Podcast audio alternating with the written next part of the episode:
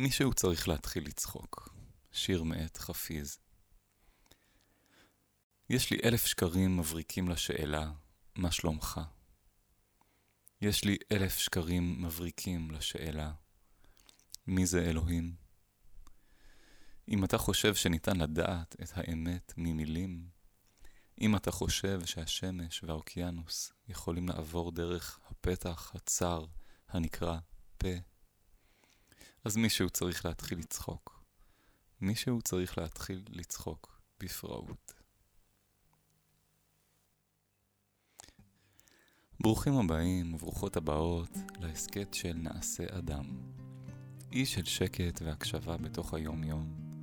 מרחב להתבונן ביחד בסוגיות יסוד פשוטות מההוויה האנושית שלנו. דרך מילים של השראה, פיוטים, צלילים ותרגול מודרך. ננסה להתעורר קצת ביחד. הרבה פעמים אנחנו מפחדים משאלות. מתייחים איזו תשובה. זה נכון לגבי מה שלומך, כמו בשיר של חפיז, אבל גם לגבי השאלות הכי עמוקות שמנקרות שם בתוכנו. על החיים שלנו, על משמעות החיים, על הבחירות שלנו. לפעמים יש לנו קושיות כל כך עמוקות שממש מפחיד להביא אותן אל סף ההכרה. השאלה הזו יכולה לערער את הסדר, לפרק את כל מה שיציב בחיים. לכן הרבה פעמים יותר נוח וטוב לנו לסתום את השאלה עם איזו תשובה או אלף תשובות שמוכנות מראש, ולהשאיר את הסדר ככה על כנו. אבל שם במעמקים השאלה עוד מטרידה. ומה אם ניתן מקום לכל השאלות? ואולי יש איזו גאולה דווקא בשאלת השאלות, אפילו הקשות ביותר, אלה שנדמה שאין עליהן שום תשובה. ננסה לגעת ביחד בשאל... ש... בשאלת השאלות מכל מיני כיוונים בדקות הקרובות. במאמר מופתי ומפורסם של חיים נחמן ביאליק, גילוי וכיסוי בלשון, הוא מתאר את השפה כולה כאיזשהו ניסיון אנושי נואש לחסות במילים, בתשובות ובמשמעות את התהום של הקיום האנושי, שכולו שאלה. אני אקרא את זה במילים שלו, קטע קצר מתוך המאמר. הרי הדבר ברור, שהלשון, לכל צירופיה, אינה מכניסה אותנו כלל למחיצתם הפנימית, למהותם הגמורה של דברים, אלא אדרבה, היא עצמה חוצצת בפניהם. מחוץ למחיצת הלשון, מאחורי הפרגוד שלה, רוחו של האדם המאורטלת מקליפתה הדיבורית, אינה אלא תוהה ותוהה תמיד. אין עומר ואין דברים, אלא תהייה עולמית. מה נצחי, כפו על השפתיים. באמת אין מקום אפילו לאותו מה, שיש במשמעו כבר תקווה לתשובה. אבל מה יש שם? בלימה. בלום פה מלדבר. אם בכל זאת הגיע האדם לידי דיבור, ודעתו מתקררת בו, אין זה אלא מגודל פחדו להישאר רגע אחד עם אותו התוהו האפל, עם אותה הבלימה, פנים אל פנים בלי חציצה. כי לא יראני האדם וחי, אומר התוהו, וכל דיבור, כל נדנוד של דיבור, הוא כיסוי משהו על קורטוב של בלימה. על כאן ביאליק. אז יש איזו שאלה נצחית בעומק של החיים מפעפעת. אנחנו נמשכים אליה, מפחדים ממנה, מגלים ומיד מכסים. איזה מגע יכול להיות לנו כבני אדם עם אותה הבלימה, כמו שקרא לה ביאליק? אפילו מה אי אפשר לשאול שם, מרוב שהשאלה נוקבת ומעבר למילים, מרוב שאין שם תקווה לתשובה. והאם יש טעם לשאול את השאלה הזאת? האם יש טעם לגעת בשאלה התאומית הזאת? או שזה באמת רק מתכון להרס? ננסה לענות על השאלה הזו עם דרשה מרגשת מהקדמת ספר הזוהר. מדובר בגילוי שנמסר לרבי שמעון בר יוחאי על ידי אליהו הנביא במפגש משותף שלהם שהתרחש על חוף הים. אליהו הנביא מלמד שם את רבי שמעון את הסוד של הפסוק שאו מרום עיניכם וראו ברא אלה. אז רבי שמעון מבין את הפסוק הזה באופן פשוט. כשמסתכלים על הבריאה, אמורה להתעורר בלב התפעלות והתרגשות כלפי מי שיצר וברא את הטבע. שאו מרו מנחם, וראו מי ברא אלה. אבל אליהו הנביא מתגלה אליו בחוף ומלמד אותו קריאה אחרת ומפתיעה בפסוק הזה. הוא מתאר כאן תהליך של בריאה, ובעצם את המבנה הפנימי של המציאות. צריך לקרוא את זה כמו סיבה ותוצאה. מי ברא אלה? מי ברא את אלה? אותה הוויה שנקראת מי, אותה שאלה אינסופית ונצחית, בוראת את אלה. מה זה אלה? רבים של זה. כלומר, כל מה שאפשר למשש, לגעת, לראות, כל התופעות, כל העובדות, הצד הגלוי של החיים. אולי בשפה שלנו נקרא לזה התשובות. מי ברא את אלה? הסוד, החידה, העלום, הלא מובן, בורא ומחיה, משפיע כל הזמן אל תוך העולם של הגילוי, של התשובה, של העובדה. ואליהו ממשיך כאן ללמד את רבי שמעון. הוא מחבר את המי ואת האלה. מה נוצר כשמחברים אותם יחד? את האותיות של שתי המילים האלו. נוצר את המילה אלוהים. אלוהים, מסתבר, זה חיבור של מי, מי אתה? שאלה. ואלה, איזשהו גילוי, משהו שאפשר לאחוז בו ולהצביע עליו. כשהם מחוברים יחד, זה אלוהים. מכאן הוא ממשיך ומתאר מה קורה כשהם לא חיים יחד, כשהשאלה והתשובה נפרדות אחת מהשנייה. נוצרת מציאות של אלה בלי מי. אלה אלוהיך ישראל. זה המשפט שאומרים בני ישראל כשיוצרים את העגל במדבר. אלה אלוהיך ישראל. זו בעצם ה... האלילות, הניסיון הזה לאחוז במשהו גלוי, מוגדר, מסודר, שאפשר לתפוס אותו בחושים ולראות בו את המציאות כולה. בעצם לנתק את התשובות מהשאלות. זה אלה אלוהיך ישראל. עכשיו המדרשים מספרים לנו שהתיקון לחטא העגל נעשה בפרה האדומה, שמתארת גם מטומאת מת.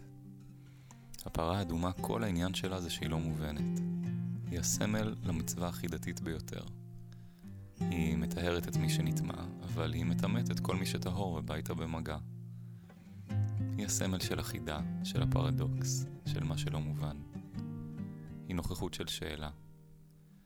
ואכן, אדם שבא במגע עם המוות, לא עלינו, בא במגע עם עובדה מוגמרת. זה נראה כאילו, זה סופי. פה אין סוד, פה אין שינוי. פה אי אפשר לשאול שאלה ולגלות משהו חדש. פה כבר אין מגע עם האין סופי. זה כל כך סופי. ומשהו בתודעה שלנו נטמע. כל פעם שאנחנו באים במגע עם מוות, או עם מוות ממש, או עם כל סוג של uh, מחשב, מחשבה כזאת, ממיתה. מחשבה שלא משאירה מקום לשינוי ולפליאה ולסוד. ולכן צריך לחזור אל השאלה, אל המי, כדי להתאהר מזה. אלא לא מובן. נקרא קטע מזלדה, מתוך המפגש שלה עם המוות בעקבות מות אימה. תשמעו איך היא מתייחסת ל... לעובדה של המוות.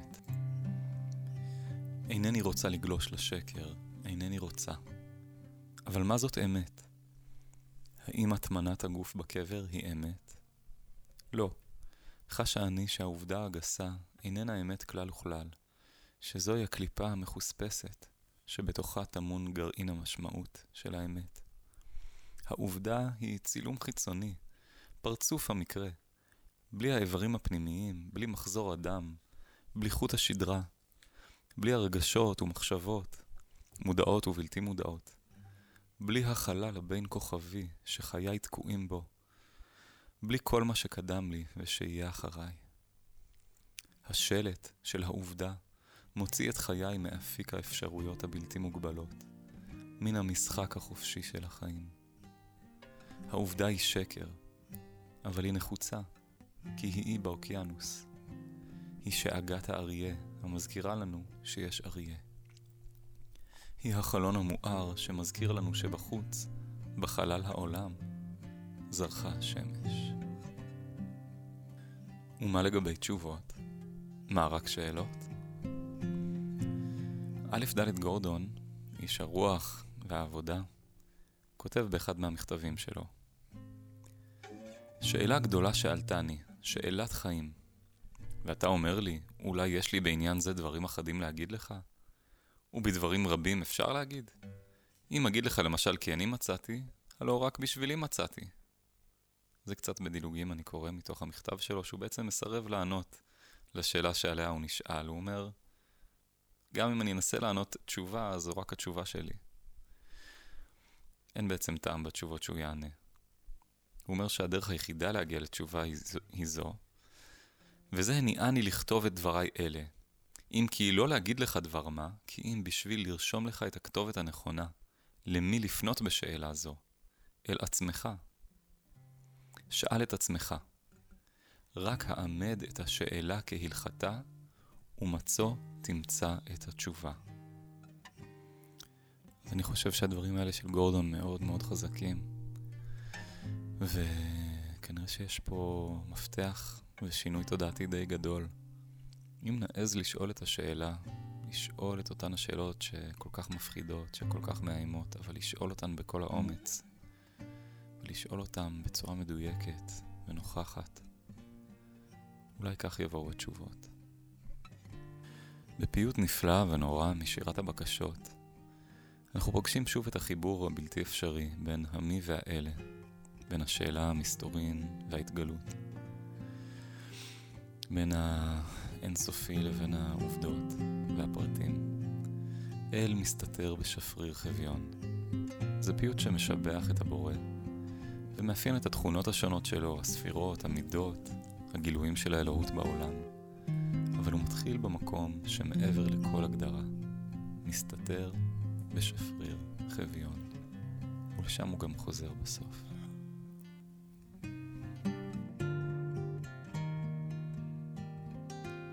אל מסתתר בשפריר חביון, השכל הנעלם מכל רעיון, עילת העילות מוכתר בכתר עליון, כתר יתנו לך אדוני,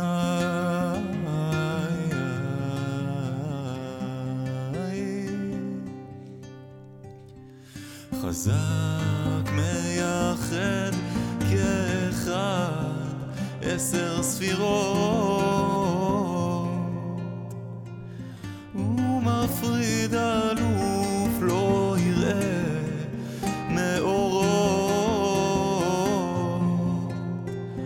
ספיר גזרתם יחד נעירות,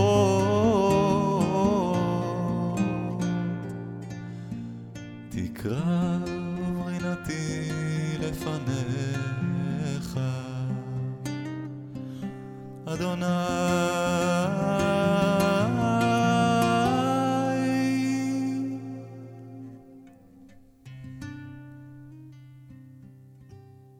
אז בואו נרשה לעצמנו ללכת עם השאלות, להקשיב להן, לפגוש אותן כמקור של חיים, וקודם כל פשוט לתת לגיטימציה מלאה לכל השאלות והקושיות שנמצאות שם עמוק עמוק בתוכנו. אז בין אם אתם יושבים ומאזינים, בין אם אתם בנהיגה או בכל דבר אחר, תפנו רגע את הקשב פנימה. יכולים רגע לשים לב למנח הגוף, בין אם אתם בתנועה, בישיבה, בשכיבה. לרגע פשוט להקשיב ולשים לב לגוף שלנו, איך הוא מונח, מה הוא חש. אם אתם יכולים לעצום עיניים, אתם מוזמנים לעשות את זה. ואם לא, אפשר במבט רך להביט, לרכך את המבט. לא צריך להבין עכשיו שום דבר, לאחוז באיזה מהלך, באיזו תובנה. רגע להיות עם מה שזה, הרגע הזה, החידתי, הלא מובן. נפנה תשומת הלב שלנו אל הנשימה. תמיד האוויר הזה נכנס ויוצא, גם בלי שנשים לב או נשקיע בזה מאמץ. נהיה עם התנועה המופלאה של הנשימה, נחוש את האוויר הזה שנכנס לתוכנו. מזין, מחיה ויוצא.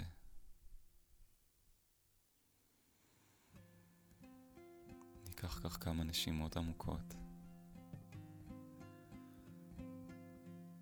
ונרגיש כמה שזה מופלא, כמה שזה סודי. הפעימה הזו שתמיד מתרחשת, הסינכרון המופלא בין כל מערכות הגוף כדי שהפעולה הזו תקרה ואנחנו נחיה את הרגע החד פעמי הזה, הלא מובן הזה.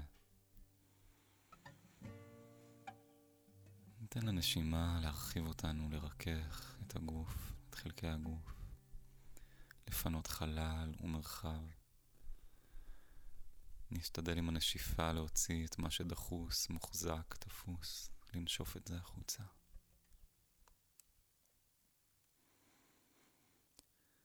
וכעת, בעדינות, נשאל את עצמנו מה הן השאלות שכרגע בוערות לנו בחיים.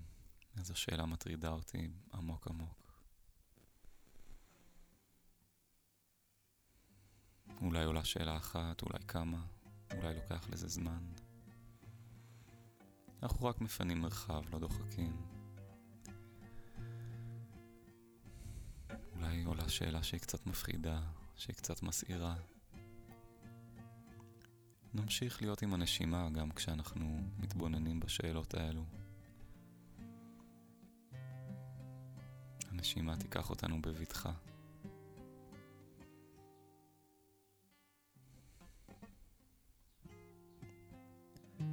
ננסה עוד קצת להעמיק בתוך השאלה, לדייק אותה, לנסח אותה לעצמנו, לחוש את הרגשות שהיא מעוררת. נרשה לה לעלות, ואולי יש עוד שאלות שקשורות אליה, אולי שאלות תהומיות וראשוניות יותר ויותר. נרשה לעצמנו להפוך לסימן שאלה אחד גדול, לכמה רגעים.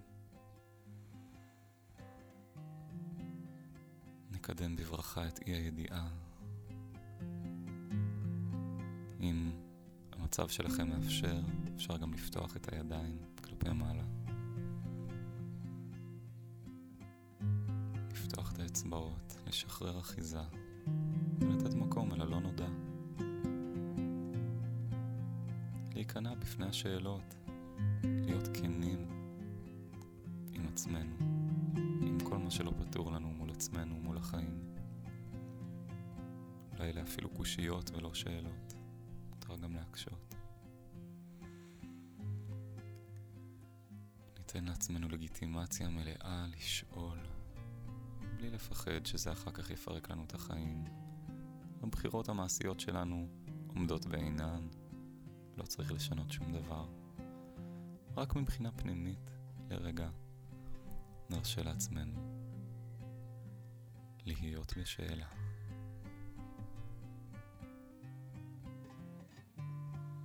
ונשים לב איך הרגשה.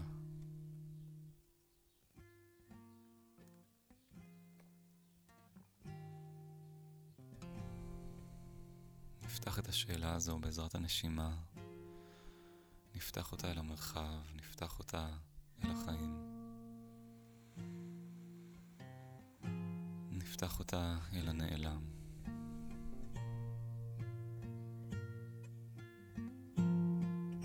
מי יודע, אולי נקבל תשובה חדשה ומפתיעה בזמן הקרוב.